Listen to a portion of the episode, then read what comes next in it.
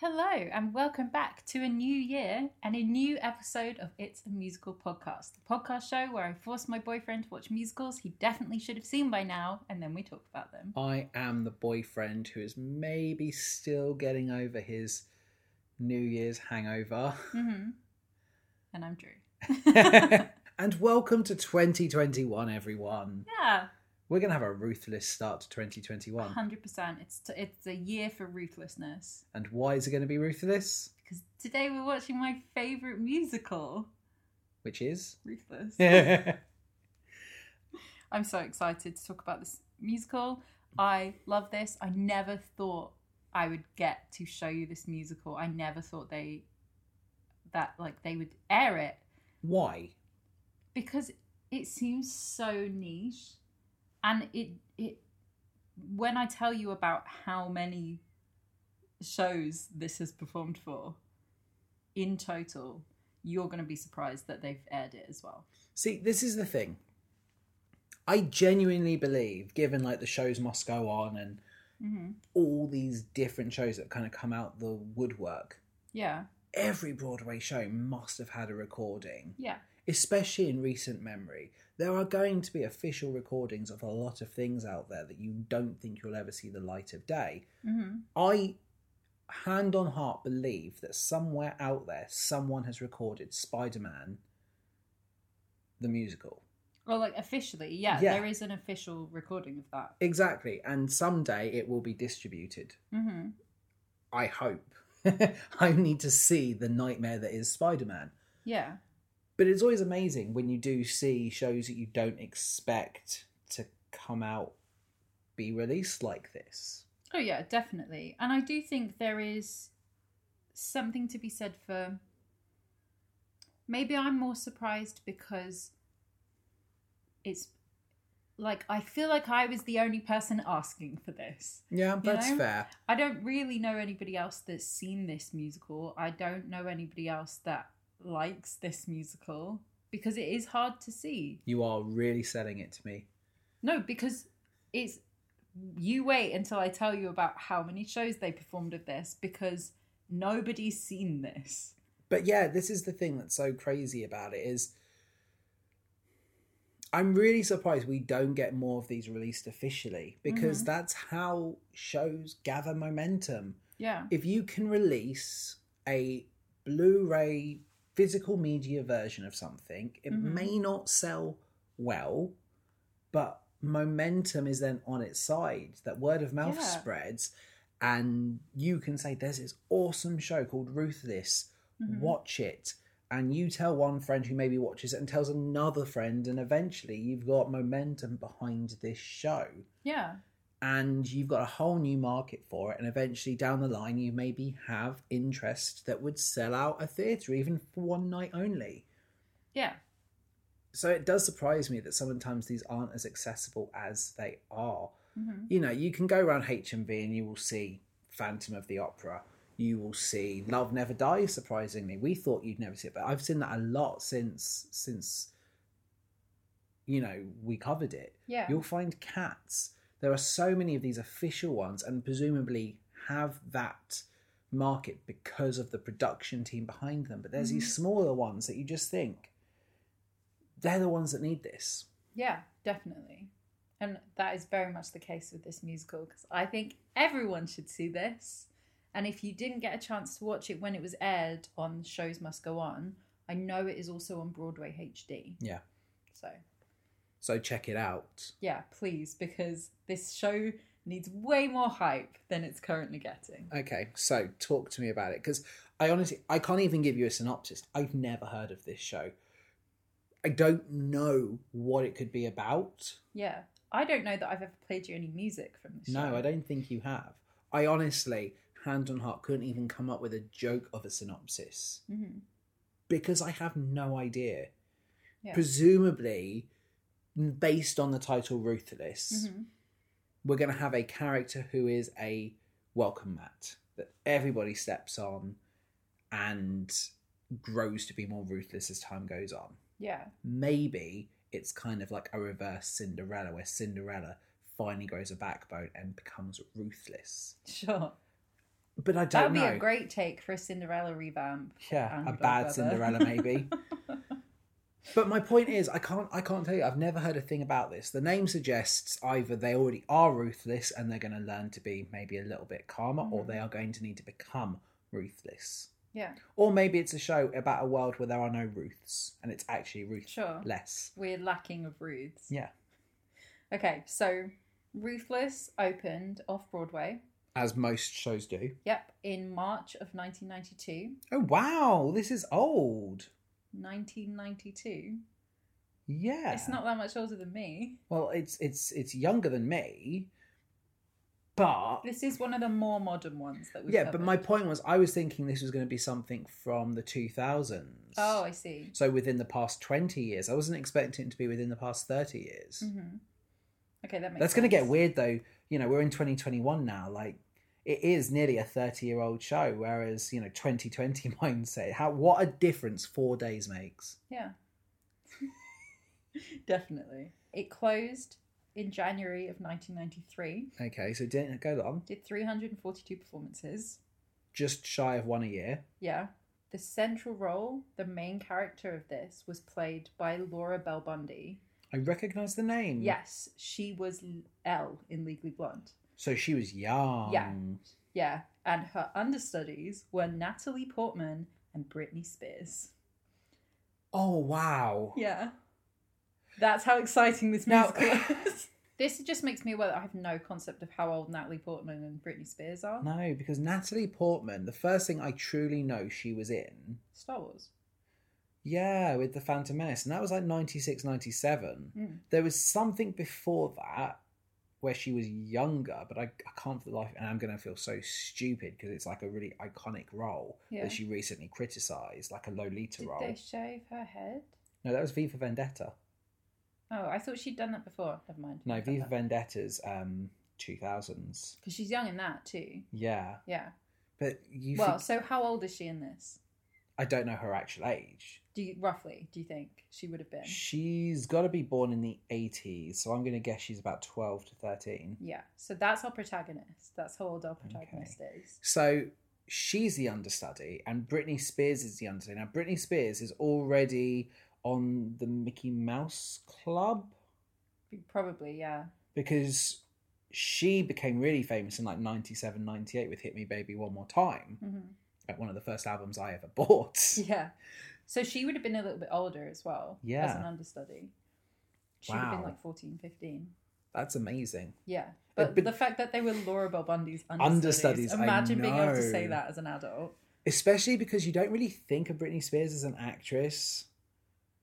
Do you know what I mean? Yeah. like I know she's dabbled. Like there was Crossroads, and then she's been in How I Met Your Mother, Mm. and so I think I'm thinking about this from the perspective of knowing what this role is. and she's perfect and for it. yeah, I can see it. So this musical was written by Joel Paley, who basically just wrote this. Okay, He also wrote the lyrics, and the music was done by Marvin Laird, who also worked on basically everything on Broadway ever. He was the musical director for Gypsy. He was the uh, sound effects designer for Evil Dead the musical. He was the music director for Annie Get Your Gun. He worked on Follies as the musical director, like, and he wrote all the music for Hans Christian Andersen and Queenie. wow. So yeah, he's talented. Joel Paley, fun fact, went on as a character in this musical because the character the actor that they had playing the Yeah. character went off sick. So Joel Paley just stepped up and was like, I'll do it. So kind of like Whoopi Goldberg. Like Whoopi Goldberg. yeah. I knew you were gonna compare that. So okay, this is the only thing he's ever worked on. So did he get very burned by this project that like it didn't work out the way he wanted to? So it's kind of like right, I'm done with Broadway. Nope. Or has he had a career since that, and has he just moved on to like films or TV? He's just done other stuff since that. He's he just kind of moved on with his life and Okay. stopped working on musicals, which is Fair. great, good for him. So after it was off Broadway and it closed in January, they decided they were going to have a new musical director, and so they brought in another musical director who then quit because he decided that he didn't like the tone of this musical Okay. because this is a spoof musical. It is making fun of things like Gypsy and Mame and like these big Broadway musicals. And the point of Okay, this so is you to have be to a be smaller ruthless musical. to make it in a musical. Yeah, basically. Yeah. And it is also based on The Bad Seed, which I don't know if you've ever seen. Not one I'm aware of. It's very good. That's good because that will that means you know nothing about the plot still, which is incredible. So as soon as they closed off Broadway, they decided to move to LA with Yeah. the show, and they took that over to the Cannon Theatre in Los Angeles, where it opened in November of 1993. So Yeah. literally as soon as they closed, they were like, Ten months later, we're we're, going to move ready. Yeah, this. Yeah. And that's where they made the original cast recording as well, which is the one that I listened to. cool. Does it keep the same cast? More or less. so Isn't- far as I'm aware, they don't take the kids with them, So Laura Bell Bundy's no longer in it. No. Okay. nor are Natalie Portman or Britney Spears. No. Do you know how regularly they performed this show? Like, do you know? It, it, Also, this is sort of pre children's acting rights. no, obviously, because I know that I've seen School of Rock where they've swapped the actors halfway through during the Mm. interval. My point is, like, is, is there any record of how many shows that Britney did or Natalie did? 'Cause could you imagine seeing this being one of those like 340 shows, and then you're just like, oh, okay, the kid was okay. And the next thing you know, you're seeing Britney Spears, and you're like, "Huh, hold on a second. And you look at your program and think, "Huh, I saw her before she was big. That's pretty Yeah. cool." Well, that's the thing I had with John Barrowman, where I Yeah. realised that I saw John Barrowman when I was like two Yeah, in Beauty and the Beast. Just hindsight. I had such a blast watching him the other day on Doctor Who. Yeah. It's so good to have him back in the Doctor Who universe. I have missed Captain Jack Harkness. We won't spoil it if you haven't watched it, but I love John Barrowman. It's just nice to have him back. So the show then had a 2015 off Broadway revival. So it's gone from 94 potentially all the way to 2015. Mm-hmm. Wow, okay. Yeah, they had some sort of regional theatre in that it was like, you know, Well, in the way that amateur dramatic groups yeah, do it, essentially. essentially. Um, so yeah, opened 2015 at the Triad Theatre, which is off Broadway, and that was nine performances. Okay. before they decided to reopen it at St Luke's Theatre. They reopened it the same year, but they'd made some changes to it. And they decided to get rid of an intermission And just go gun and ho. streamline it so it's 90 minutes, Okay. which I think is a good idea for this because Some shows benefit from it. When we saw the last five years at the Southwark Playhouse, and check out our episode covering it because we had an absolute blasting live theatre in 2020 of all years. Mhm. The flow worked, of that yeah. performance doesn't work if you have an interval. no, It's nice just go through it. they need to go on this whole emotional journey at once. Exactly. And I think also the show doesn't constitute an interval. hmm So I can understand the logic there. Yep. And then we jump forwards to 2018, where it had a limited run in the West End, which is It's where I when you went saw to it. and it literally ran from the 27th of March until the 23rd of June 2018. Cool. And I saw it and it was amazing. Were you aware of the show at the time, or was it just? I had literally never heard of it. So how I did knew you end up nothing about going? it. My ex took me. Were they just guessing that this might be your vibe? I really so I have sort of a history with musicals of you know how much I like spoilers. Yes, I like to know what I'm about to go and see. I know. And so I am made very uncomfortable by the idea of having to go and see a musical that I don't know anything about. I don't know why. I just don't like it. So when I was told I was going to see Ruthless, I was like, I don't know what that is. hmm And he said, please don't look it up because he'd done research on it. And thought it was a show you'd like, Yes, thought it was a show I'd like, and also thought you need to see this without knowing anything about it. like I did Waitress. Yes, which I think is the same for this. I'm really glad you don't know anything about this. Did because I you think it's gonna did be you do the better. research, or did you go in blind? I actually went in blind. well done. I didn't know we, I didn't even know we were going to the theatre until like ten minutes before we got there. So Okay, so in that ten minutes, you're like must Google, must Google. must Google, must know things. Yeah. Okay, so who starred in it when it was in the West End? Was it anyone big? So in the West End we have Jason Gardner. Nope. Jason Gardner is one of the judges on Strictly, or the original Strictly, but also Strictly on Ice. Never watched it. Seriously? Yeah. Okay, well, I love him on that.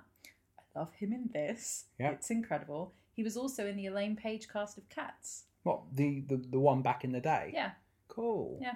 which is very cool.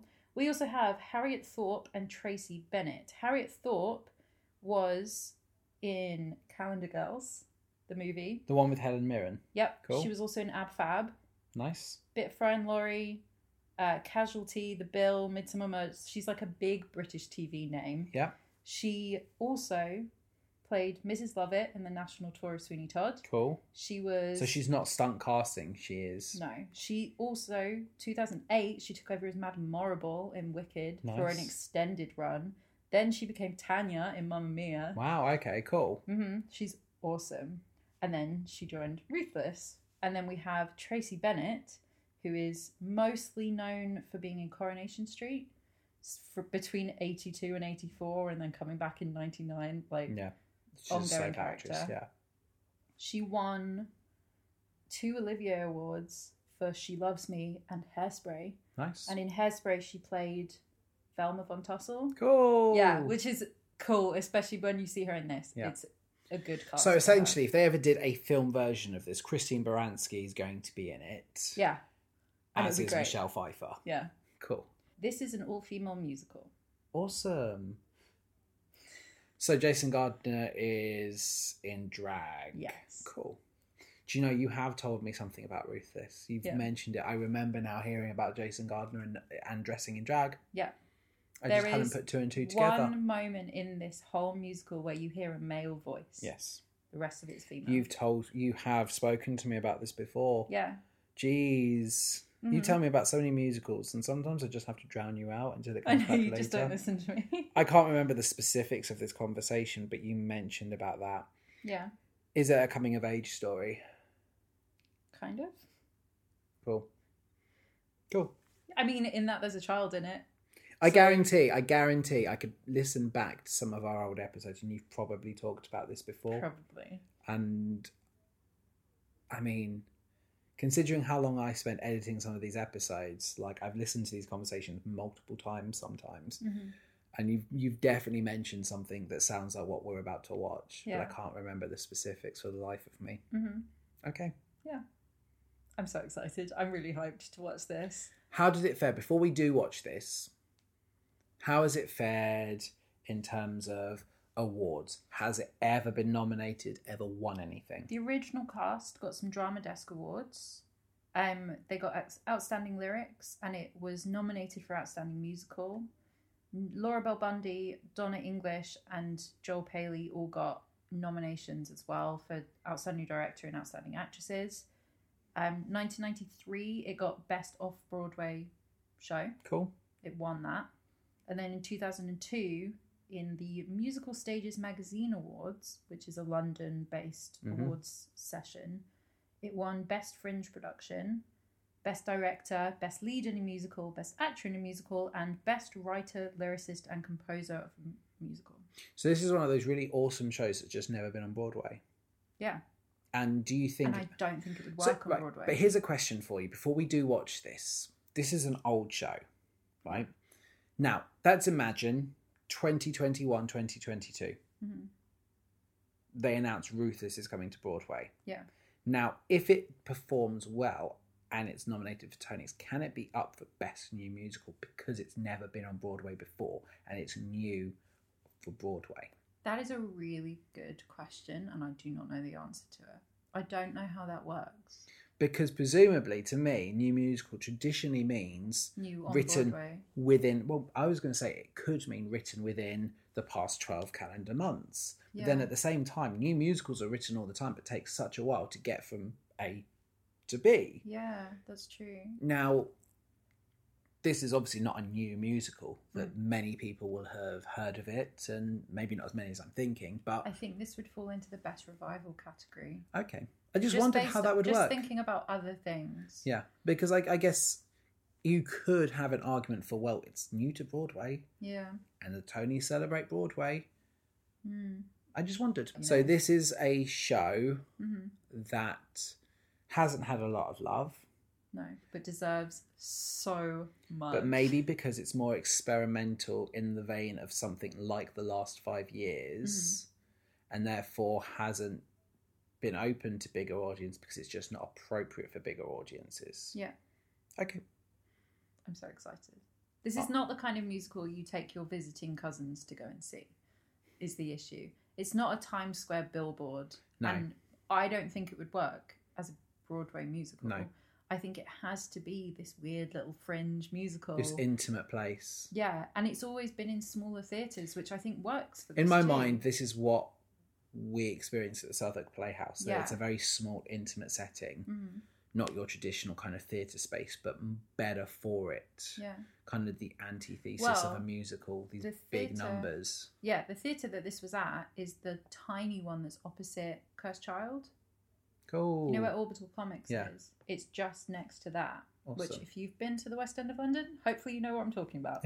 But If not, find the cursed Teeny child and tiny turn the other way around. little theatre, you actually walk in and it's a bar, and then they direct you downstairs, and Yeah. the theatre's down there, Cool. and it's like a full stage and everything, but it's small, intimate. Which version are we watching? We're watching the Jason Gardner version. So the one you saw from London. yeah, Very cool. I'm really excited. However, I did not see the child that is in this version when I watched it. So we have Anya Evans playing the lead child role, and I saw Fifi Bloomsbury Keir playing the ch- main child role. Do I know either of them? Okay. They're both sort of theatre school actresses. How old are they at the point when this was done? They are between 12 and 14. Very cool. Yeah. So they might be bigger now. It's probably also a reason why this doesn't have as big a kind of run, simply because Mm. you're going to need a carousel of young female actresses. Yeah. Well, interestingly, the West End cast is the only casting to have more than one child because they actually had four girls playing Yeah. this role. Whereas the original off Broadway cast, this is kind of before children's acting rights yeah, came in. absolutely, and that's going to properly. change a big deal. So they had just Laura Bob Bundy Yeah. and then understudies. And then the LA cast had Lindsay Ridgway. She was, it was just her. So, Well, you know, we actually care about kids now. I'm very excited. we do. I've always wanted to see an Elwood's origin story. hmm You're gonna. I if you don't like this, I think I'm gonna be upset. What a start to 2021. I know. Starting the year like we mean to go on, Ruthlessly. ruthlessly.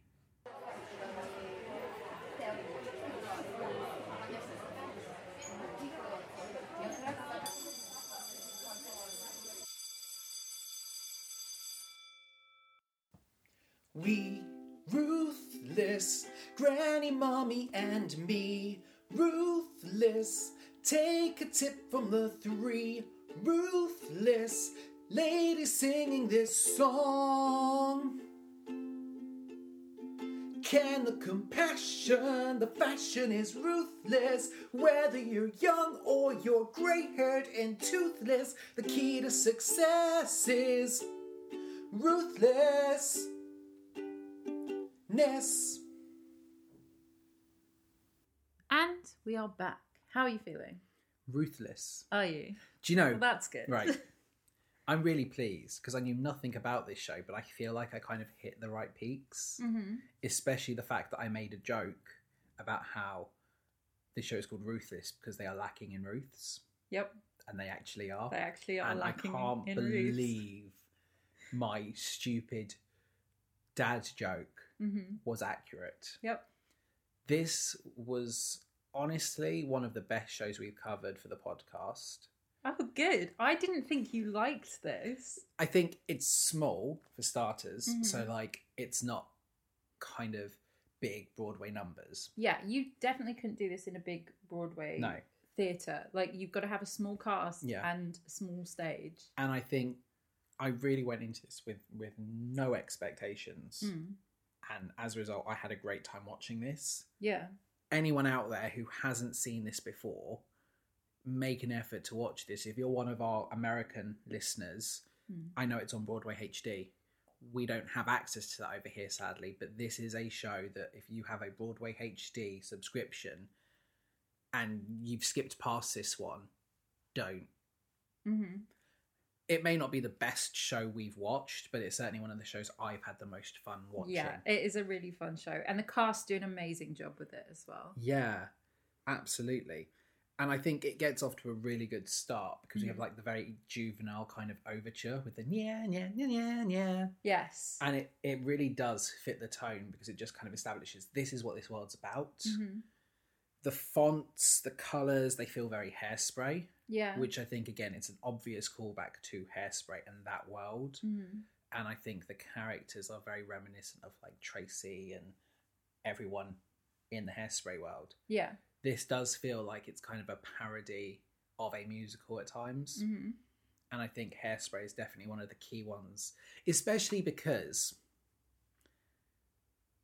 Hairspray has obviously the musicals come from the the film by John Waters, Yeah. and you had a drag queen playing Edna in the film, Yeah. which is why that role has continued to be that way on Broadway. You know this. I'm not telling you Oh, anything yeah. you don't No. know. I can't for the life of me remember the name of the drag queen who plays Edna. Mhm. I know that they were the inspiration for Ursula, though, Mhm. in Little Mermaid, and I've seen them in quite a few features when I was studying film because Okay. John Walters used them a lot. And the fact that you do have a drag role in this show, I feel adds to the homage of Hairspray. Yeah, definitely. And Jason Gardner does an amazing job. And the entire time he was in this show, he was Instagramming about it, talking about how much fun he was having Yeah. playing this character. Because actually, he is a really good singer, Oh yeah, and, and I, especially at, in playing this part. yeah, I think this is a, a role that a male actor could have a great time with, Mm-hmm. and I think he was phenomenal. Especially because this is the only male role in the Yeah. show. I know we always joke, Mm-hmm. but how much would you love to see a version of this show of John Barrowman? 100%. I would Because die. you know he'd nail He'd have a it. great time. He'd go all in on it. This is the whole point. Is it, it is a case of this is a female character. Obviously, the joke is that it's a man playing this character and that it's a drag character. Yeah, but you have to go 110% with Yeah. this because otherwise it doesn't work. yeah. And this isn't like the whole point of the show is to reveal that this character is actually a man in drag. No. this is a It's a female woman the whole character, time. Yeah. and you need actors of a certain skill set who are willing to go Mm-hmm. all in. Mhm. And you know, John Barrowman, hundred percent, would go all in. Yeah. Well, at some point we are going to watch Le Cage Fall, Yeah. which John Barrowman was amazing Which was in. Birdcage. Yeah. And Yeah. he plays a drag queen in that. Yeah. And it's fab. Anyway, Anyway, we begin with Jason Gardner's character, Sylvia St. Croix, yes. telling us and introducing us to the world by telling us about talent and where does it come from? It's not necessarily inherited, Nope. it's earned. It is earned. 100%. I agree with that. Yep. I agree with that. I think obviously you can be born very, very lucky that Mhm. you have parents who come from a talented background. And as a result of being in that environment, you pick up on their talents. However, to become better, you're going to have to earn it. You're going to have to work hard. Yeah. You know, I'm sure that there are great painters out there that are great because their parents were painters. Mm-hmm. But again, it's going to come down to them having to put the effort in to become even better. Oh, for sure. It's one of my biggest gripes as an artist that people are always like, oh, wow, you're so talented. No. well, I think No, this is no. it. I think you can potentially be born with 50% more talent than another child at birth. Sure. But if you Based on then the don't environment. practice ever. Exactly, and they can overtake you. Mhm. But I feel like certainly some people from an earlier age show their talent more so because it's just naturally. And So, yeah, Sylvia tells us that there is a child called Tina Denmark yeah. and her mother, Judy Denmark, who I'm Tina- Judy, Judy Denmark. Tina has a, a bucket full of talent and Judy has none. So, where does talent come from? yes. And then we open into the, the Denmark home. Mm-hmm. Yes, we go straight into Tina's mother, which is a great It's song. such a good song. So the phone keeps ringing, and Tina's mother keeps picking up the phone. Hi there, I'm Tina's mother. Hello. Yes, this is Tina's mother. Yeah. And we don't learn that her name is Judy until the end of this song because every time she picks up the phone, her entire identity, is around being Tina's mum, Tina's mum. we learn that Tina came and danced for, sang and danced for somebody's blind mother. Yeah, I, I think it was at a senior. Yeah, the senior Show. centre. Yes, she'll return her cane. Yeah. She stole her cane. She took flowers to their next door neighbour from their garden. And Tina's mother says, Oh, she's so fond of you. She likes your husband too. Yes, Things like that. Tina is just comes across as a very irritating child. Yes, but what they do a really good job of is they get the impression that she is this sickly, sweet, Mm-mm. butter wouldn't melt Mm-hmm. type character. There is nothing wrong with her. She is perfect. She is what every parent would want their daughter to be, and Yes. that's important. She's the perfect eight year old. She's the perfect little girl as well. Yeah. You know, if sugar and spice and all things mice, blah blah blah. Mm-hmm. That ridiculous notion of what it is to be a little girl. Yeah. You have Tina. Mm-hmm. What I like about this is we meet Tina's mother, Mm-hmm. and she is a typical suburban housewife. There is Yes. nothing extraordinary about her. Mm-hmm. She just exists. No. The house is her domain. She Mhm. does with it what she wants. She's that kind of old fashioned idea of what a mother should be. Yeah, and one of my favorite set pieces in this whole show is the magic cupboard in the Yeah. wall, where anytime they open it, whatever they need from this cupboard is already there. So she opens it, and there's like a feather duster and some Yeah, spray. everything's there. and then the next time she opens it, there's like a tray of cakes, and it goes on and on throughout the show. Interestingly, I wrote this note right at the start. Looking Yeah. back at this note now makes me laugh, hmm considering how this show progresses. But I, I wrote down Sylvia said that she has no talent, but she has a great voice. Yeah, she's a very good singer. Now, obviously, is this musical law of just she can sing because it's a musical, but in real life she can't? Or Mhm. actually, can she sing and she's just kind of blind to it because she exists only to be Tina's mother? She could have been a teacher, but she's proud to be Tina's mother. Mhm. We get all these great moments about like what she's given up. And at no point do you feel like there's any remorse that she could have more. No, She's not like Belle. There's no more to her provincial world. no, she doesn't want anything else. She's Yeah. perfectly happy. I like the bit where she forgot her actual name as well. She forgets that her name is Judy Denmark. Yes. That's so my name. There's a, a knock on the door, and when she answers it, first of all, she thinks it's the phone ringing again. Yes. And then she goes and answers it, and Sylvia's here, and she says, Are you Judy Denmark? She's like, Judy, Judy Denmark. That's my name. That's me. I'm Judy Denmark. Thank you for giving me back my identity. And then she im- immediately says, Tina's mother. Hmm. And it's back to, The timing of this show is great. Like Mhm. all the little touches and all the comedic moments. Like the timing is great, especially because it's delivered so deadpan. Like it just works so much. The small talk they make is great. Yep. Sylvia says, Is your name Danish? No, toast will be fine. Oh, it's yeah. They're talking about where like they come from because her Yes. surname is Denmark.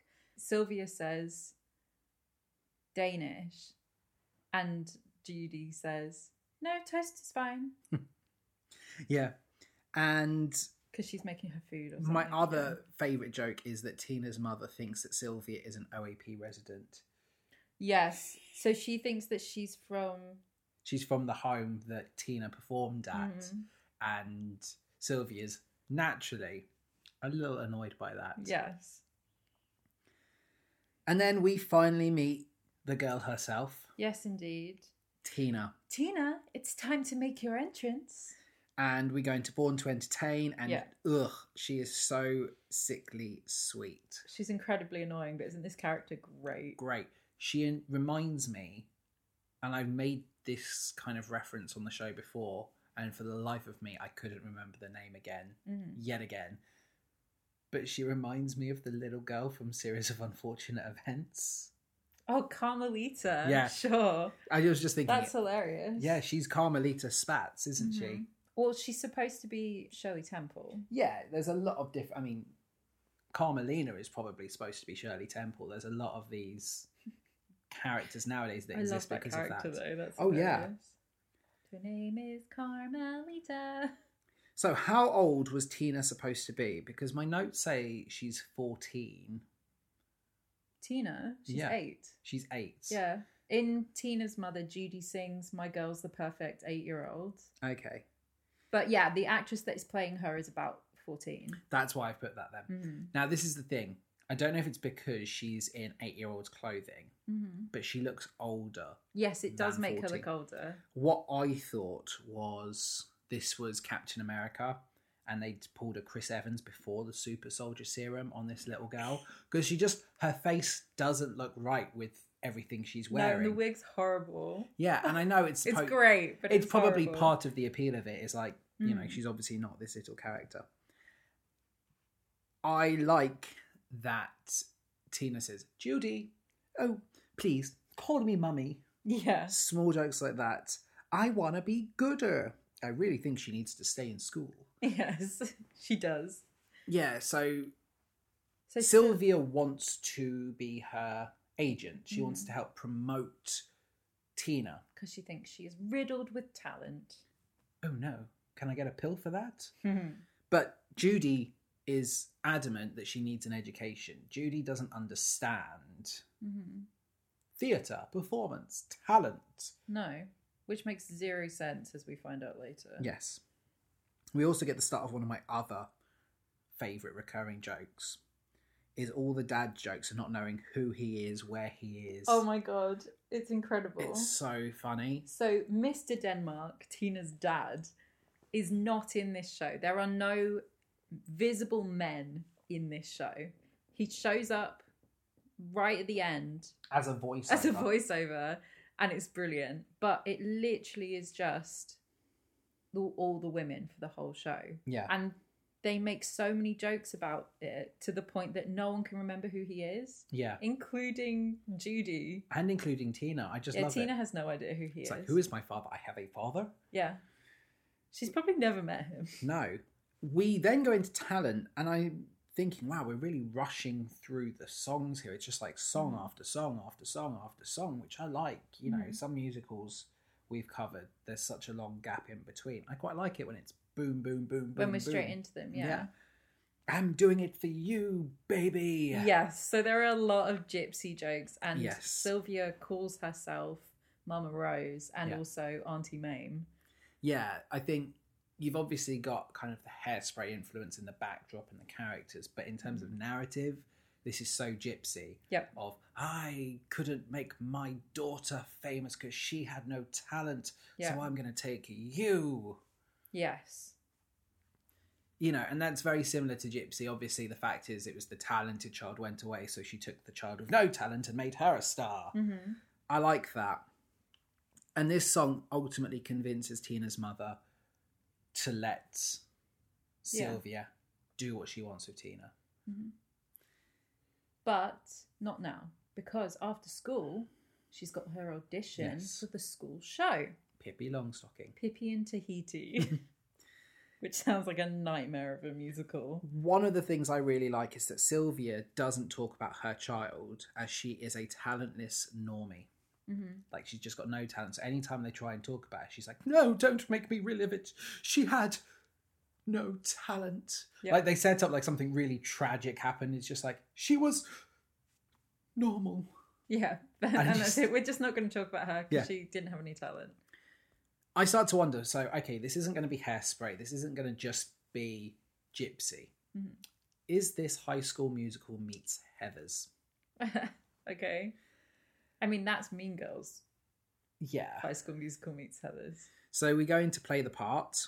Yes, She's third grade, this is so great. and she will do anything to play this part. yeah, so she's auditioning to play Pippi. She wants to play the lead role. Yes. And so she sings her little song, and then her teacher s- asks her to go through the dance routine. And she says, Oh, I'll show you. And she's like, No, no, don't worry. I learned it all out in the hallway. and then she has to do a jazz routine, a ballet sequence, a contemporary, Yeah. and a hip hop routine. And she At does them all really, third really quickly. grade. It's so funny because just in the back of your head, you're aware that this girl is supposed to be eight. Yeah.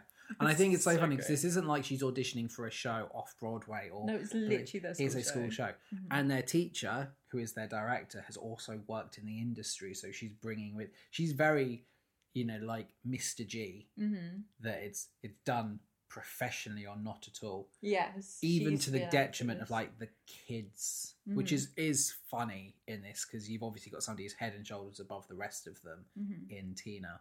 yes, But she's not impressed. Miss Thorne, who is her teacher, says that they very graciously have had the sets and the costumes donated to them by Lerman's Hardware and Mrs. Lerman, who has made all of the costumes. Yes. Which is very nice of them. How lovely.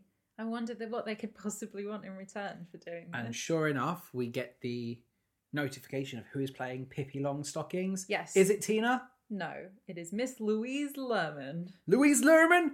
Are you kidding me? Yeah. Oh my god. So they announce it, and Tina runs onto the stage and shouts, "Are you effing kidding me?" Except And she doesn't censor it. She doesn't censor it, and it's so jarring It's because so they have done great. such a good job at making you think she's playing sugar and spice and all Mhm. things nice. That Yeah. she's this sickly sweet Shirley Temple.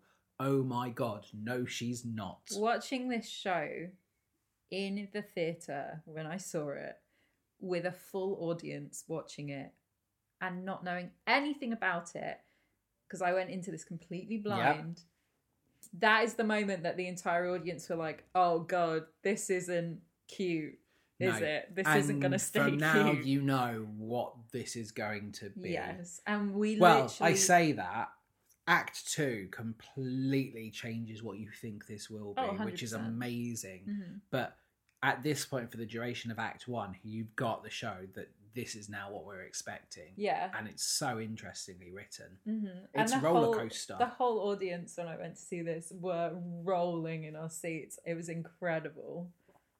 Yeah, absolutely. Because I did not expect it, and it No. just was a Especially, I had one of the younger girls when I went to see this because they had three girls in the West End playing this part. The one who is in the film, who is 14, she's the oldest actor. The Yeah. youngest one is 12, and I had the 12 year old.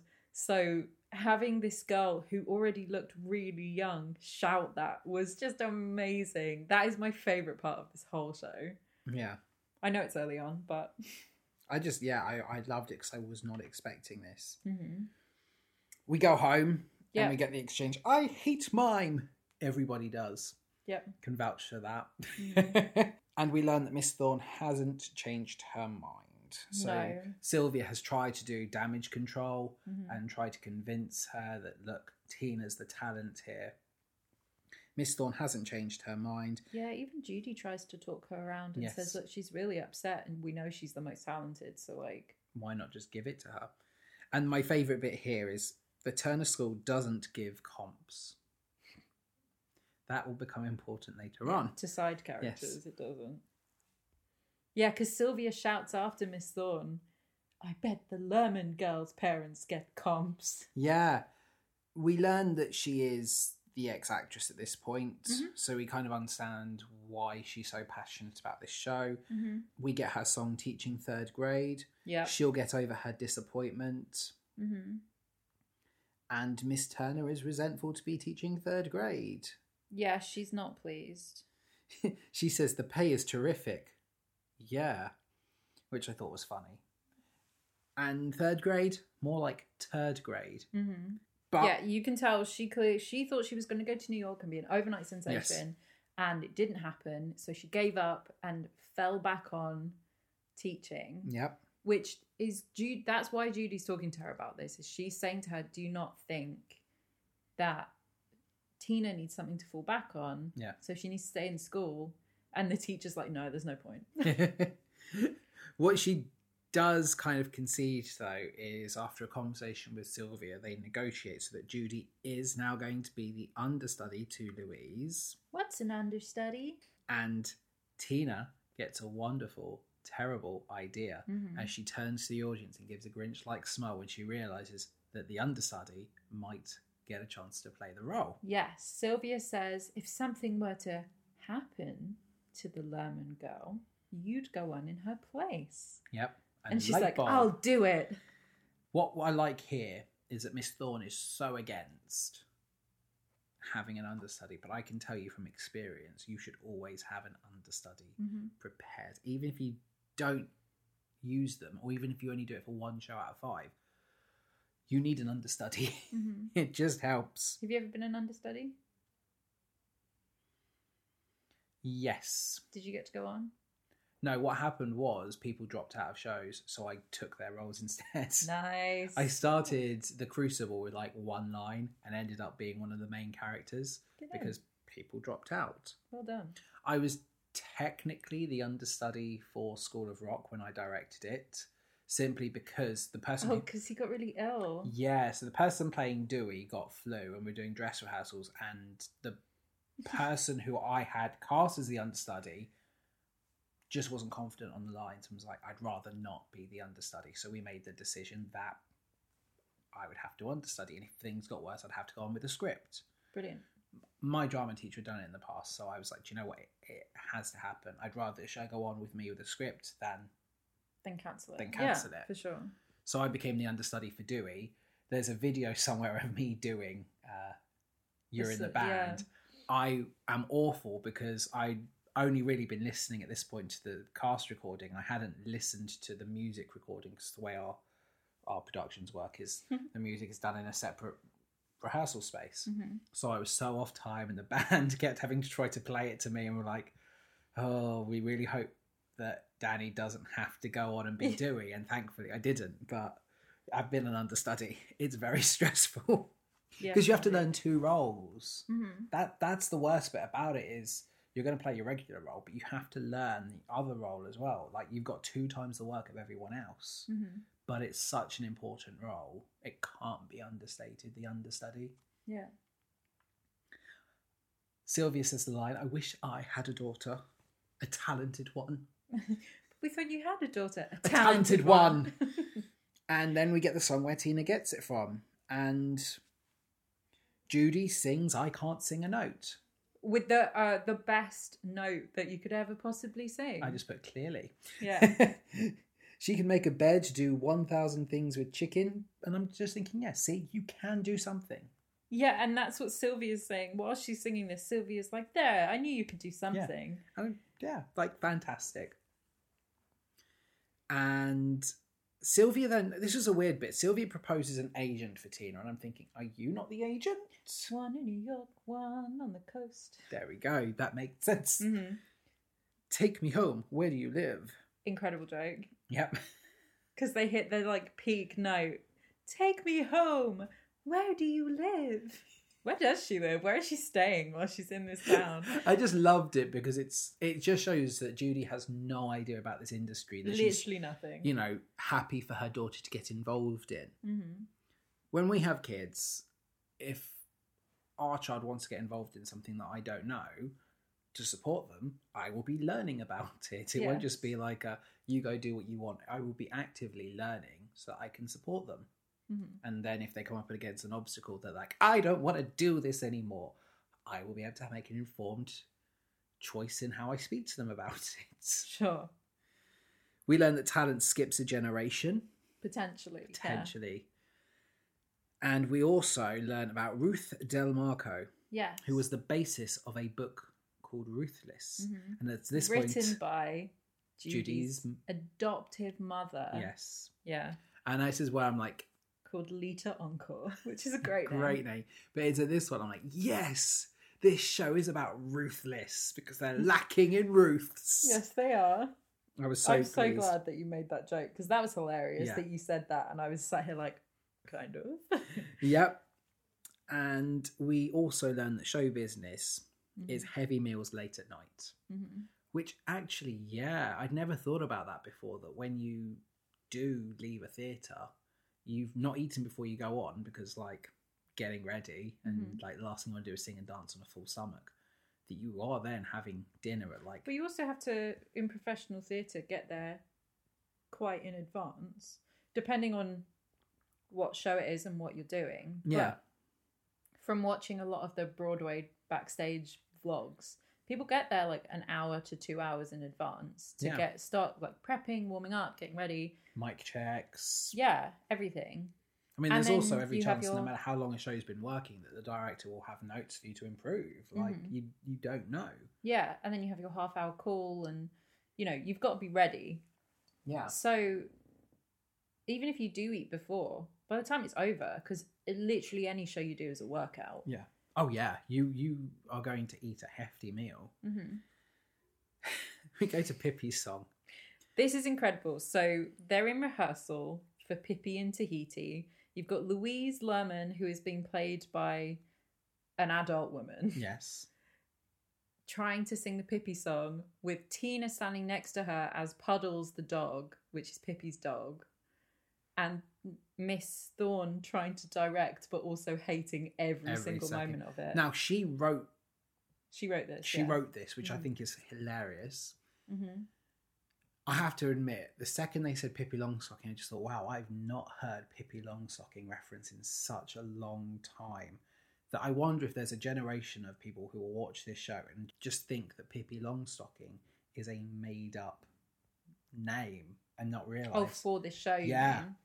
mean? Because I hadn't heard of it in ages. So this song gets stuck in my head on like a weekly basis. Just the howdy do. My name is Pippi P I P P Y I.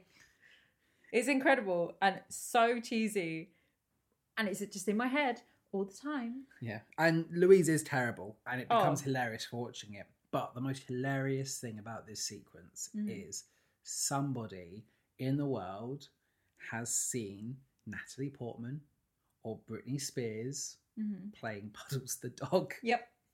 And I would love to see them in that costume. I just think that's a hilarious image. Yeah, it is. It really is. It just made me laugh. I'm Because you watching think this about their thinking- fame now. Yeah.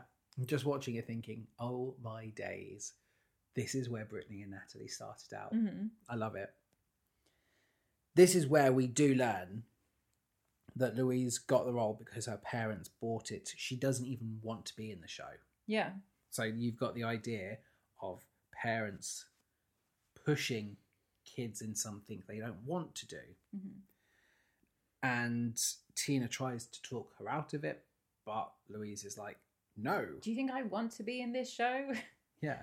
Louise is like, no, I'm going to do it. And then she walks off stage and we get Mhm. the Tina of the theatre is here. yes. She has a little mini reprise of to play this part where she sings, I asked politely, I said please. Yep. Now all that's left to do is Yep. And Louise accidentally hangs herself. Yeah, with a jump rope. Yep. Up in the rafters of the theatre where she shouldn't have been. Yes. Mhm, Because she may or may not have been chased. mhm. So we we cut to back to the Denmark house where a radio announcer says that somebody at the school has died but that they're not going to release who the name is yet. but we do learn that the person who died was celebrating their 10th birthday today. Yeah, today. I was like, but my favorite joke in this whole scene is Sylvia and Judy are sat there listening to it and Sylvia's like, "Don't worry, Tina's far too sensible to be running about up in the rafters." And then the radio says, "We're now allowed to say the name of the child." And Sylvia looks at Judy and goes, "Don't worry, you could have other children." Great. What I like is that Tina's more upset that there was no lunch. Tina is more upset, than- and I think that's a very weirdly accurate child response. It's like we were sent home before lunch. I'd be upset. I'm hungry. Yeah. So I mean, she's also a psychopath. yeah, which is like absolutely hilarious Mhm. because she's like, "I'm cute. I just wanted lunch." Mm-hmm. Hiding what really happened. Yeah. And then we go into hugs and kisses.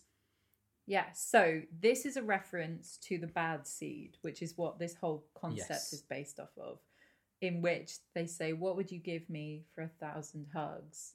I'd trade you a bucket full of kisses." Yes. and it's said over and over again in the play and in the book but in that the little girl is her like grandfather or grandmother or s- whichever one it was was a serial killer and she kills a boy in her class because she wants the his running medal Yeah. and she has like a little drawer in her room of prizes that she's got from other kids but yeah she drowns a little boy in her class Jesus. but in the film version it is played by an actual small child like she's like six or seven so it's way darker Yeah, that is dark. uh, it's great though. You'd really. It's still supposed to be Yeah. comedic, but we should watch that. What I sometime. really like is Psycho Tina's performance is great, like through the gritted teeth and She's like eyes. so great. She's so great because it's especially like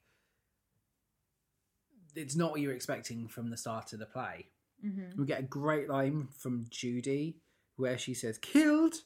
No one said killed because Tina, She knows too much about it. yeah, can't keep the secret. Like she's awful. She's got no alibi, No. and she's she's you know running through hoops. hmm But we again get Judy being so easily manipulated and just agreeing to go with it. 'Cause, Yeah, You know, because Tina's not bothered by any of it, and she's only thinking about can she have a ballet bar put in her bedroom? Yeah. Because somebody else in her class has a ballet bar.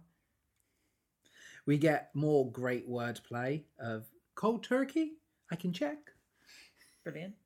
And then the show must go on. And Yeah. I bet Miss Thorne is over the moon to actually have an understudy. for Because they were sure. Mm. never going to have an understudy. The only problem is Miss Thorne tells us that the Pippi wig is missing. Yes. and no one's been able to find it, And- despite the fact that Louise Lernman was wearing it when she died. Yes. What I like is that she is suspicious. She pretty much knows what's happened Mhm. and she's blackmailing Judy. hmm We also learn she doesn't actually have the rights to Pippi Longstocking, Yeah. which is just so funny that obviously, Mhm. like, we can't promote this show because we don't have the rights and we Yep. don't want to get in trouble. So she says they're going to call it Lippy Pong Stocking instead. Yeah, Lippy Pong Stocking. We get third group, we get third grade reprise, and Sylvia was right. Louise was getting comps, Mhm. but now Tina will get the comps. Yep. And then we get some really good horror music as Judy finds the wig Yes. and she calls Tina down and she says, Tina, don't lie. And then Tina goes to sing and don't sing. And I really like the way they keep going, accident? Like, Yeah, and looking to the audience, it's very panto-esque. yeah, knock it off, Tina, you're not that good. Yes, this is We're one of my starting favourite to lines. see more to Judy. Mhm. She is more than just Tina's mum. Yep.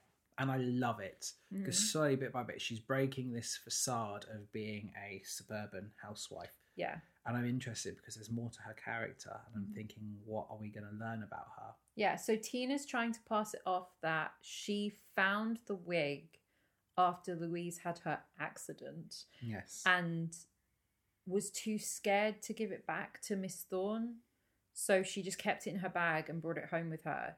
And as you say, Judy says, Oh, knock it off, Tina. You're not that good. and she says, start from the beginning, and great bit of breaking the fourth Mm. wall because they try to go back to the very start of this whole performance, and Yep. she says, not the show.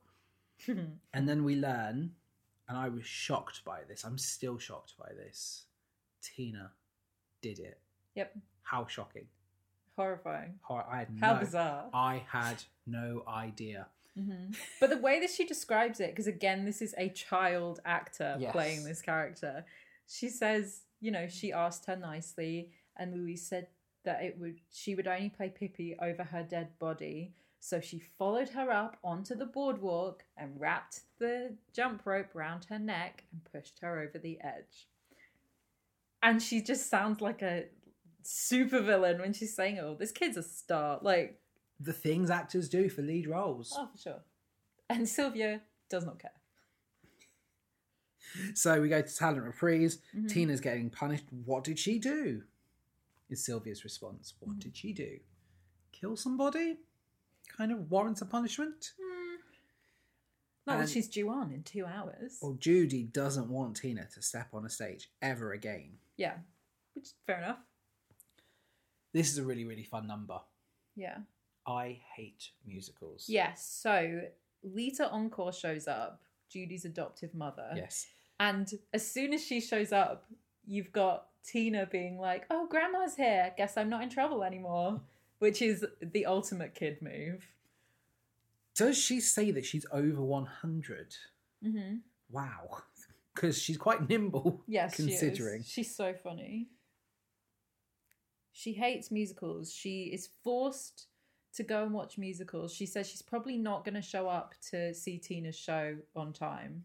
She'll be there at some point, but Yeah. probably not on time. But she hates having to go and see anything where people sing because she thinks it doesn't make any sense. This is so much fun, like this whole number, because it's Mm-hmm. oh, it's all breaking the fourth wall. Sings a song like this. It doesn't make sense. Yep. She would slap Maria von Trapp. Mm-hmm. Hey, Rolf, she's over here. Which is a, obviously a horrible joke. So horrible. So awful, but in the context of what she's singing, It just, Especially because she Yeah. says, I'll tell you how to solve a problem like Maria. hey, Rolf.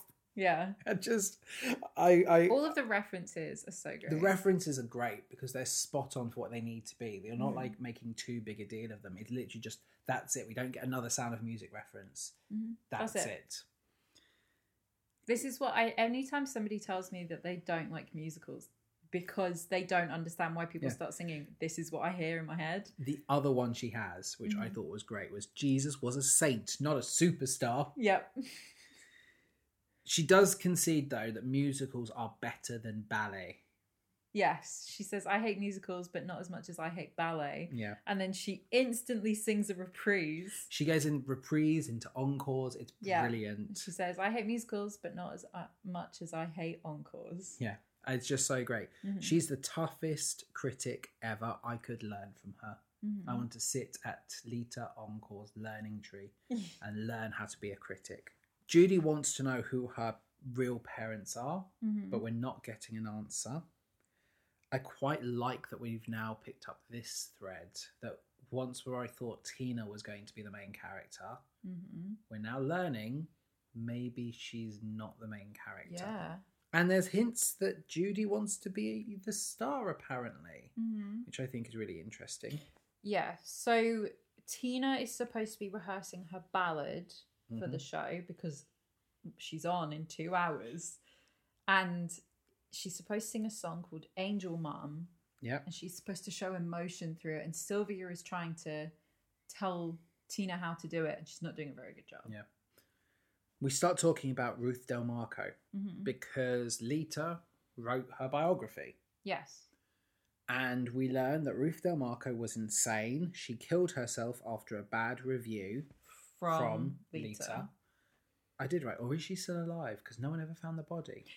Dun-dun-dun-dun-dun-dun. We also learn she had a child. Mhm. Is it Judy? Ginger Del Marco. Yep. Mhm. With Bob Fosse. With Bob Fosse, yeah. Ah! Again, That's one of my favourite jokes. That child should be full of talent. God, that child should be the most talented child Mm. ever. But what I love again, we're just getting a reference to Fosse. Mhm. That's it. It's not a big deal. We're just referencing Yep. all these different musical theatre.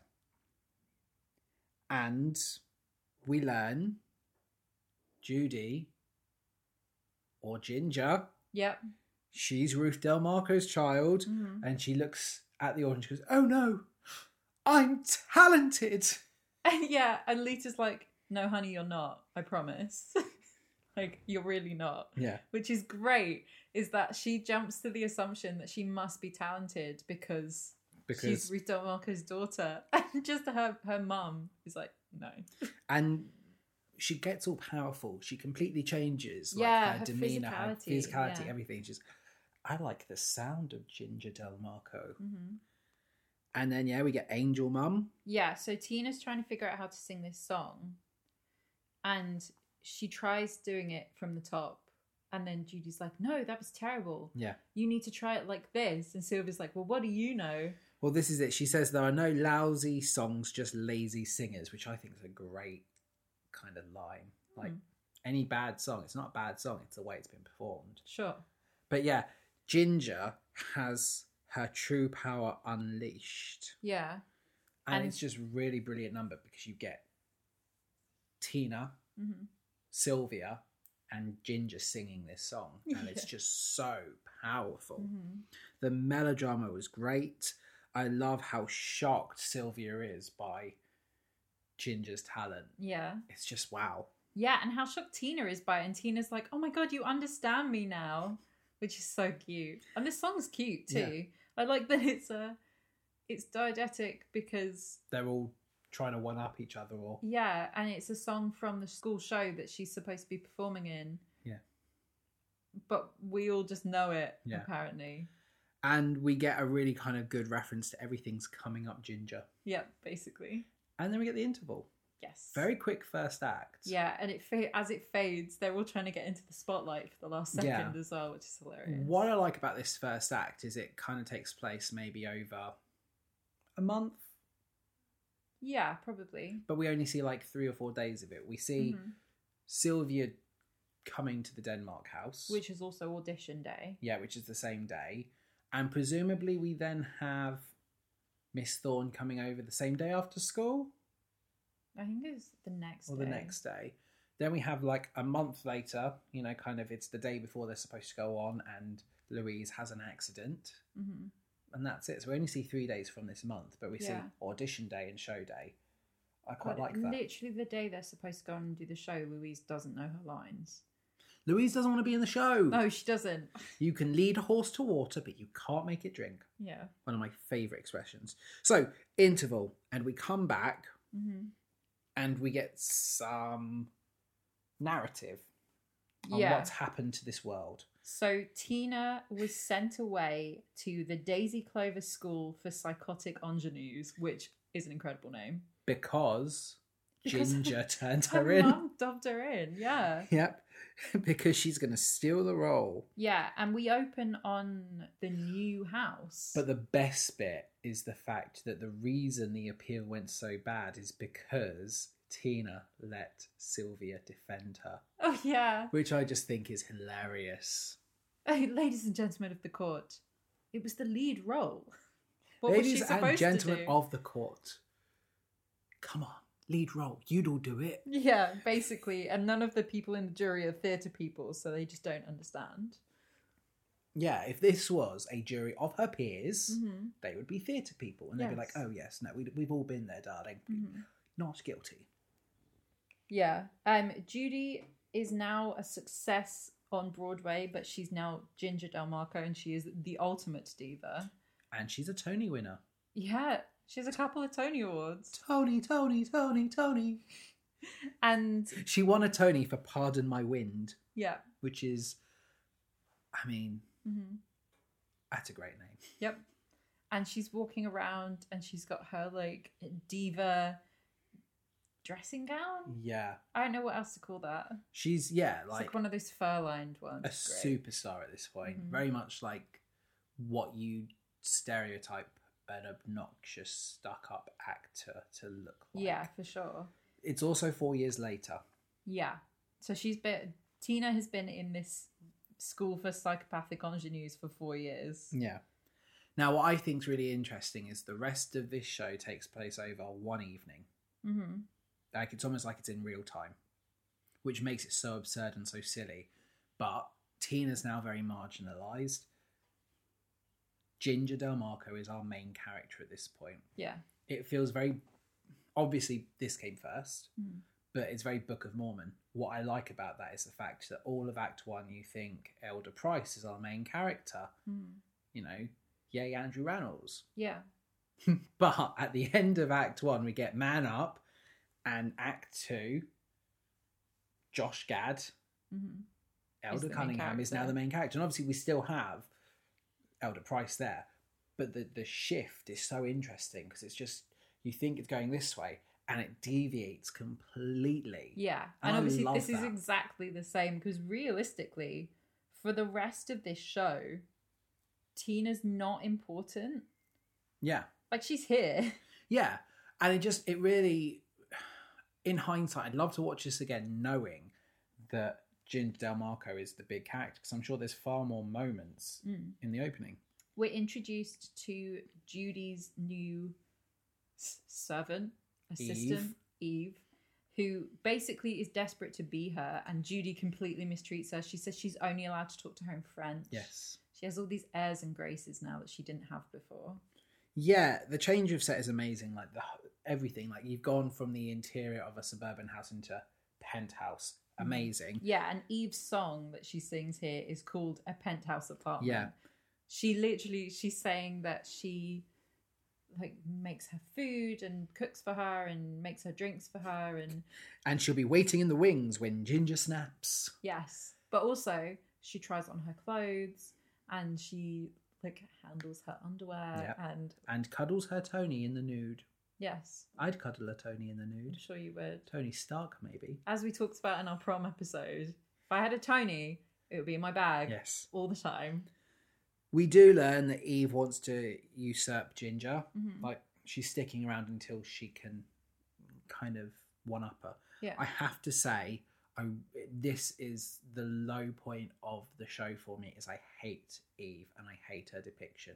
oh, for it's sure. too She's So much. annoying. It's way too much. If you toned her back a little bit, Mhm. fine. But because she's so panto, it becomes so silly. And in a show that's up to this point played the comedy very subtly, but also like really brilliant wordplay and great timing and Mhm. good breaking the fourth wall, you've then got this. And Yeah. she's like Tasmanian devil of energy. And it's just annoying. And whenever she's on stage, I'm just like not interested.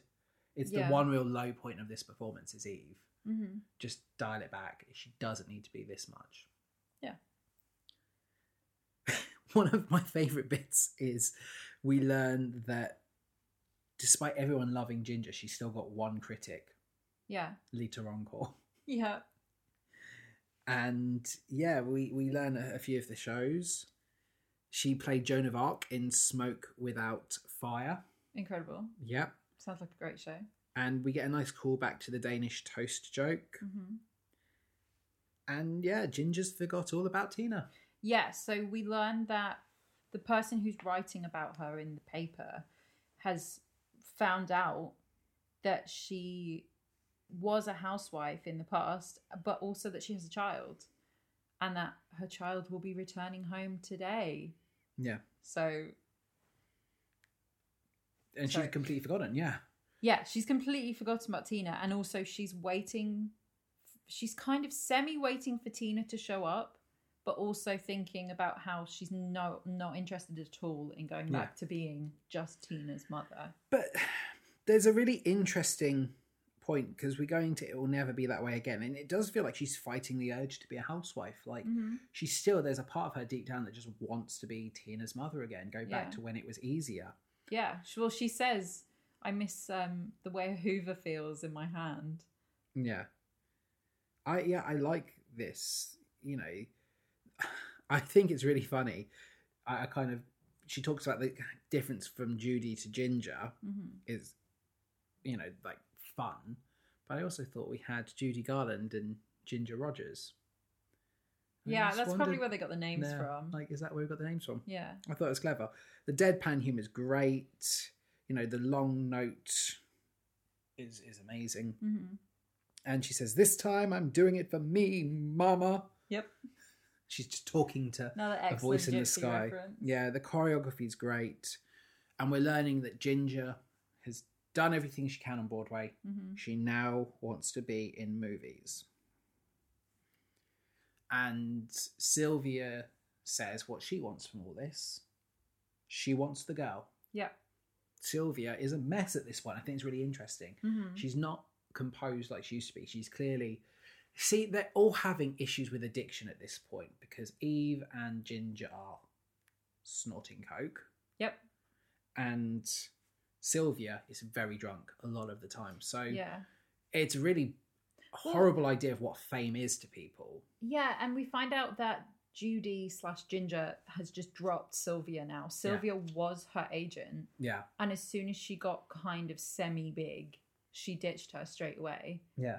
And so Sylvia's point here is here, I never wanted to represent you anyway. I want I would much rather represent Tina, who Yeah. I can shape to be the way that I want her to be. exactly.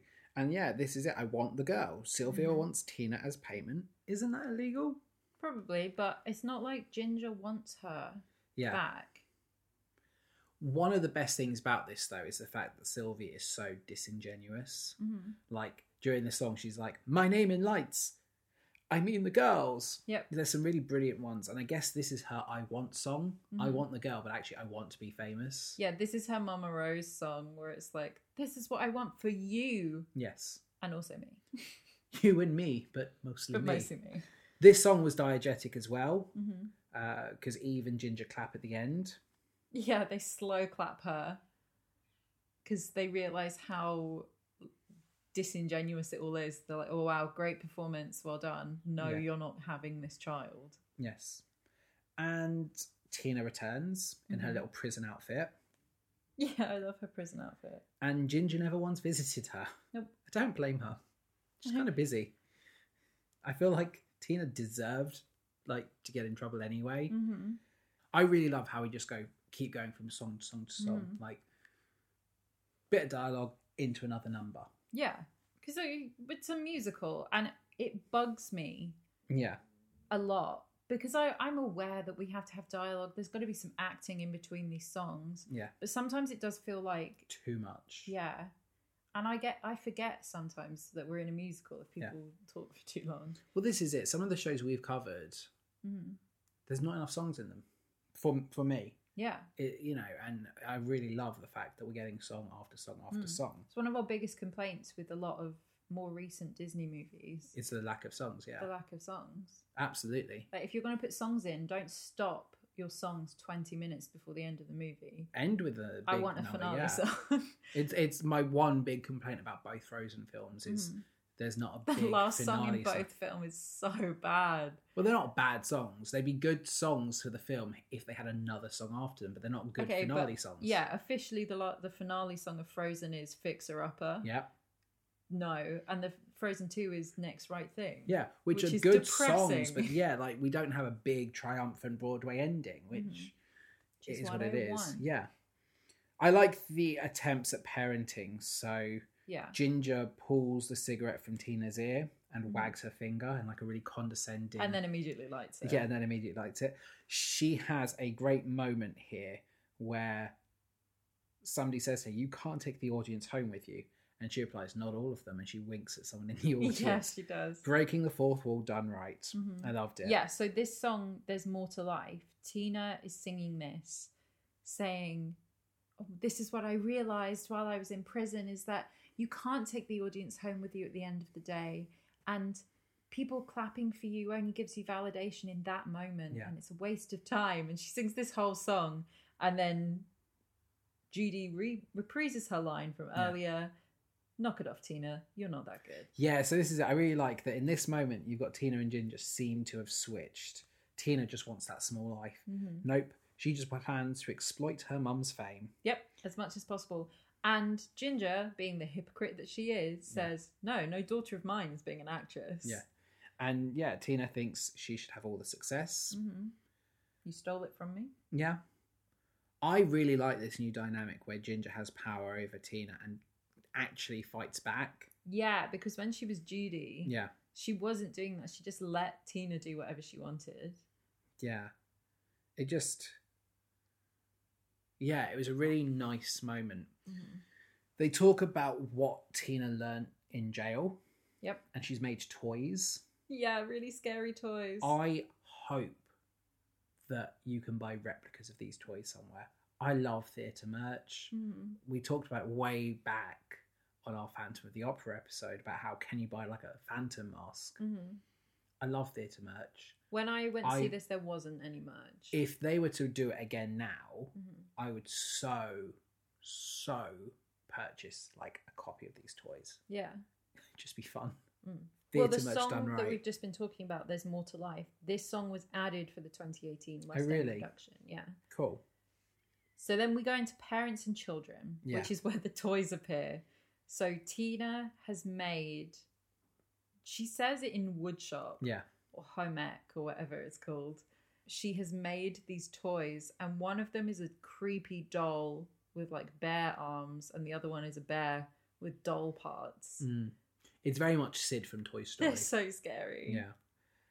Sylvia returns. Mm-hmm. She's in a new costume She is because she's gone full hmm Ruth DeMarco. Yes, we find out that Ruth Del Marco did not, in fact, kill herself. She jumped into the sea and was found by a cruise line, and then she became a cruise singer, changed her name, and just got famous that way instead. What a twist. Yep. I honestly had no idea this was coming. I Do have you to- not? No. It- oh, I love this. I thought when you said that you'd written down in your notes earlier that you thought there was something about Sylvia that was like hidden. I thought you'd figured it out. No, Okay. I absolutely love this. And it makes it funnier because when she said my child had no talent, she meant She meant Judy. yeah. And in that moment, she was technically correct Mhm. because Judy didn't know who she was until No. Sylvia showed up and said, Remember who you are. You are my daughter. And apparently you have talent now. yes. Yep. But Ruth doesn't share the spotlight, No. and Tina is her second chance. Mhm. And Tina shouts, Grandmother! And she shouts, Call me Ruth. Please call me Ruth. We find out that Judy has just been cast in another show and she's going to be playing. They describe the character as like a young woman, blah, blah, blah. And Tina says, Oh, do you need an understudy? Here we go again! Yeah. And then they, they, they all say, Here we go again. And then they're like, No. It's so cheesy, like, Oh, Tina! Like Mhm. an end of a sitcom. Speak to the Hand would end like that. Yep. And just be like, Oh, you. Yeah. Ba-dum, bum, ba-dum, ba-dum, bum, ba-dum, ba-dum, bum, ba-dum, bum. basically. And then we find out that Eve is going to go on and take Judy's role because Judy's not shown up to do the show. Except then we find out that she's not even Eve. She's Louise Lerman's mum in disguise as someone called Yeah, Eve, I really had here to no get idea revenge about on that. her. Yeah, so we've gone into Ruth at this at this point. Mhm. This song is great. Yep. I love, you know, granddaughter, mother, and and granny all Mhm. trying to one up each other. I like how Eve, Miss Thorne, and Lita Encore come on stage 'cause it's so ridiculous. Yep, we're just going to have everyone join in. This is undoubtedly one of the best titular songs we've covered Mhm. on this show. Full stop, Yeah. because it just it's perfect. Mhm. And then there's at the end of this song or during this song, we have people leaving, going, "Yeah, come on, we're not in this scene." Get out. We're not in this. really good. Uh, Eve again is too much, Yeah. and we get the line over my dead body. Okay, Yes. and then yeah, Betty Lerman. Lerman. What a twist!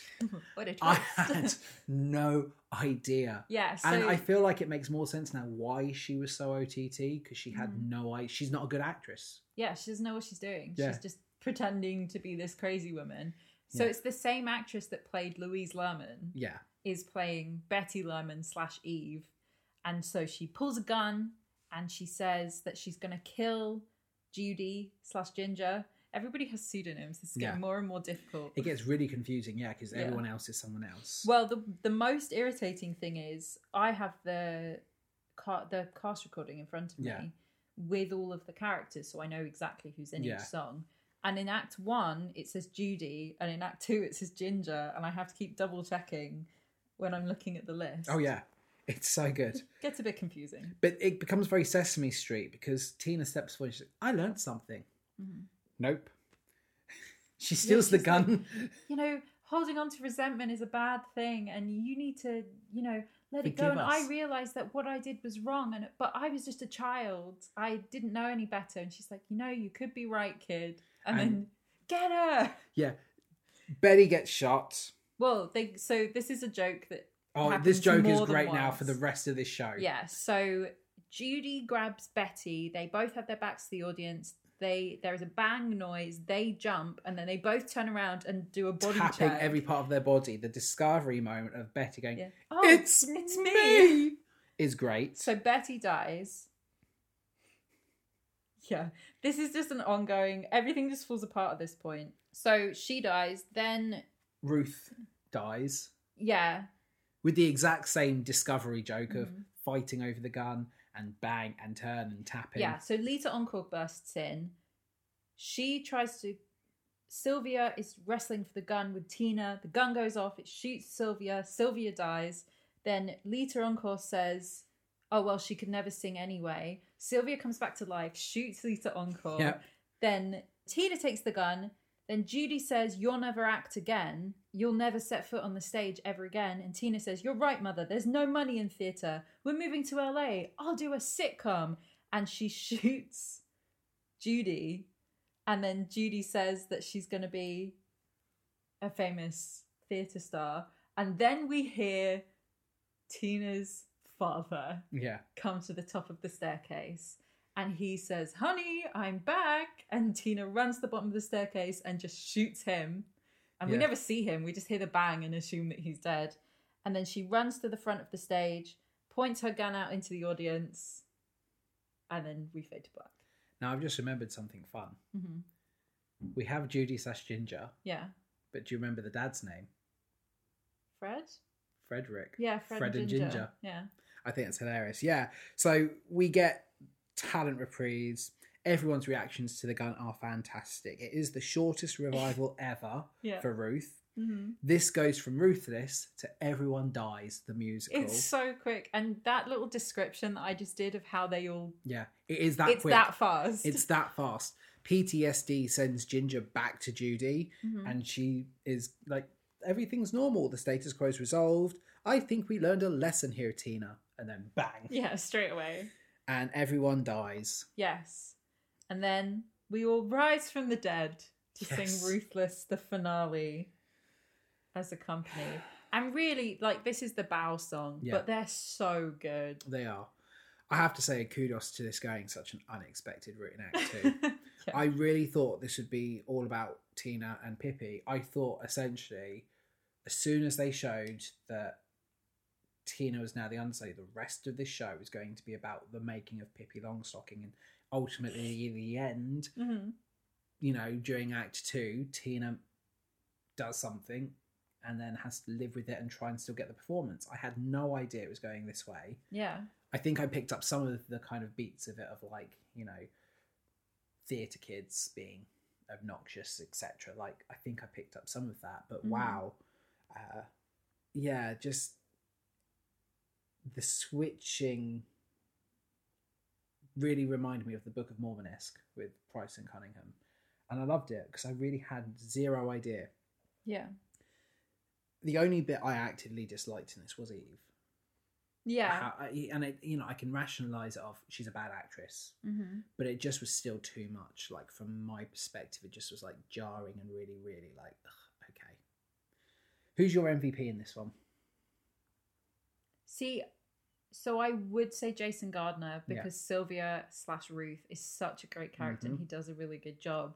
But I think it has to be the little girl that is playing Yes, Tina just for the sheer fact that she is carrying this show. I don't think she is carrying it though. I think everyone's incredible, and I'd actually say the person who carries this is Judy slash Ginger, if anyone, because this show hinges on two very different portrayals by the same actress. Yeah. and it's her reaction to the world. Mhm. She's the main character, and she has to react to Tina, to Sylvia, everyone, one way in Act One, and then a completely different way in Act Two. Yeah. She was my MVP. I just I loved it. I, I loved how she was one person in Act One, completely different person in Act Two, and then at the end switched back. Mm-hmm. It was so brilliant. What's your best song in Ruthless? Probably Ruthless. Yeah. I, I have three songs from this on my playlist. I have Ruthless, Yeah. the Pippi song, Yeah, and then I have There's More to Life Mm. because that one gets caught in my head as well. Yeah. I'm going to say Ruthless, but I can at any given time do a full performance of the Pippi song. Yeah. so, I'm also going to say Ruthless. Mhm. I liked all the songs, but I don't know what their replayability is like. Yeah, so some of the songs, I think a lot of them have to have context. Yes. Specifically ones like Teaching Third Grade Yeah. and I Hate Musicals. They're funny to see people perform. Yeah. Penthouse Apartment, I wouldn't put on my playlist. That's my skip song. yeah. That's actively my skip song. hmm I didn't like it when we were watching the first time round. Yeah. I will give an honourable mention to I Really Hate Musicals because I think it's a great song. Oh yeah. And it's one of the best performances in here, but it works with the visual gag of you think it's over and then we get more. mm-hmm. I love like all the different theatre references in it. I think it's a very clever song. Yeah. And obviously we have, you know, the best song as performed by Miss Bernadette Peters. Yeah. Which is Unkie's Munkle. Which if you're watching the Broadway HD version with Jason Gardner and the cast that we've Yeah. been talking about, at the end of the show, they play over the credits this song called Unkie's Munkle, which is supposedly from the musical that Ruth Del Marco was in that Yeah. got a bad review that caused her to try to kill herself, supposedly as a part of the twist. But yeah, they got Bernadette Peters to record Yeah, this, which, is, great. It's just amazing. And they played it in the theatre when I went to see it. Really? As, as we were all leaving, they just played it. I guess the good thing with this show is that if you license the show and perform it, you get access to the Bernadette Peters recording Mhm. because presumably that's old. Like, yeah, that's, from the 1994 Yeah. one. now for the first time I have one choice. Yeah. I guess Who I'm would playing. you like to play in this musical, Danny? I guess I'm playing Sylvia or Ruth. I'd have a whale of a time playing them.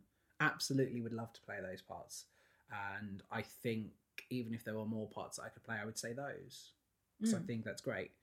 But you get a lot of options. Who would you play?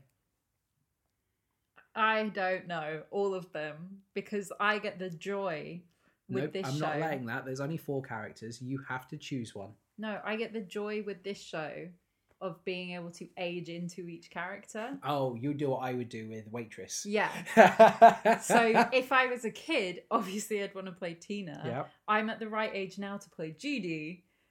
And then if I get a little bit older, I would play Miss Thorne. And And, then then, as you even get older, older- I can be Lita Encore. I Yeah. want to be everyone in this musical. We were joking so right about now, Judy. we were joking about this yesterday that if I was a talented singer and you know could perform in an ideal world, I would play every role in Waitress. Mhm. I would start with Dr. Pometer. Yep. And then I'd come back and I'd be the husband character because I don't think you can be the husband and then Pometer. And then I'd come back and I'd be Cow because I just think that's a fun, easy one to do. Like you get some really nice moments. Then you'd come back and you'd be Ogie. Mhm. And then when you are old, you are old Joe. Yeah. And it's it's great. If you love that show and you're performing it, you can come back and you can play all these different roles. And I Mhm. think why not? I gave Ruthless four out of five stars. Cool. I really would recommend you all check it out. If you haven't seen this show before, it's on Broadway HD. Check it out. Mhm. I had a whale of a time. It was so unexpected. I know I've said at the start this is one of the best shows that we've covered, and you know I've not given it as good a rating as some others. I think ultimately I had a great time watching it. I don't think some of the songs exist to me outside of watching it. Mhm. You know, there's a lot of shows like Mamma Mia, for instance. I can put every single song on that playlist and Yeah. just listen. Anna and the Apocalypse, I could listen to every song again. So Mhm. some of the songs don't exist outside of the Ruthless world. And also Eve, just too much for me. Yeah. That stops it being five stars. Fair but I enough. had an absolute blast. Mhm.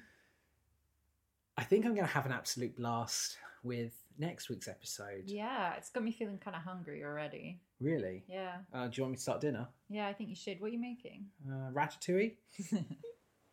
I'm so excited because I wasn't even aware of Ratatouille, the musical, until maybe the end of November. yeah, you were you weren't aware of it until sort of the end of Ratatouille the Yeah. musical, really, after all of it had happened. Yeah.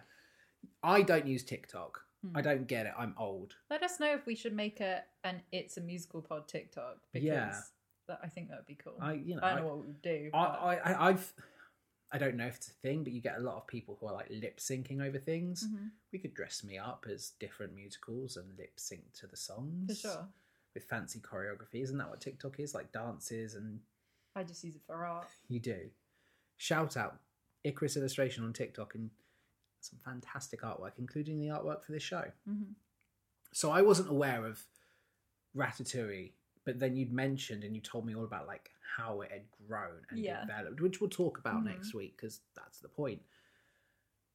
I'm excited though because I'm this so is the little excited. musical that shouldn't but has Yeah. and might be the one thing that made 2020 worth it Mm-hmm. hmm It's got an amazing looking cast. You haven't looked at anything yet. i know some of So, the cast I'm so. really excited to talk yeah. about this. so next week we will be covering ratatouille we actually have a really good lineup for january hmm because after ratatouille we're celebrating your birthday Yeah. and what are we going to be watching Well, we've we're gone going from rats, to cats. to cats can you Not clarif- the new one. no we're, We're saving watching that the for a rainy day Old one. we're watching the elaine page Mhm. and then we're going to end january with Kinky Boots. kinky boots Very exciting. So we have a great January lineup for you.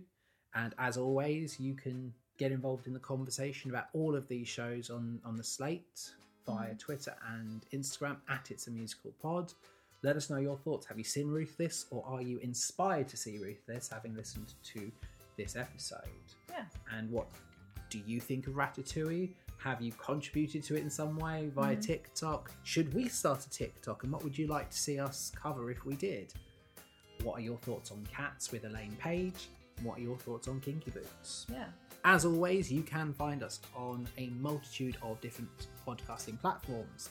There is Apple Podcasts, there is Spotify, there is Google Podcasts, there's Amazon Music, there is Stitcher Radio and our OG host Podbean.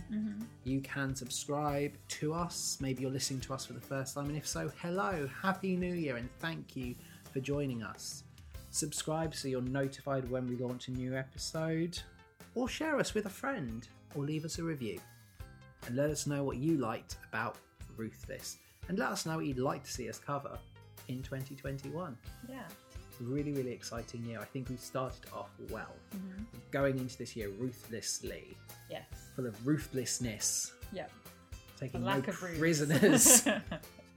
As usual, you can find us same bat place, same bat channel. Have a magical musical Monday.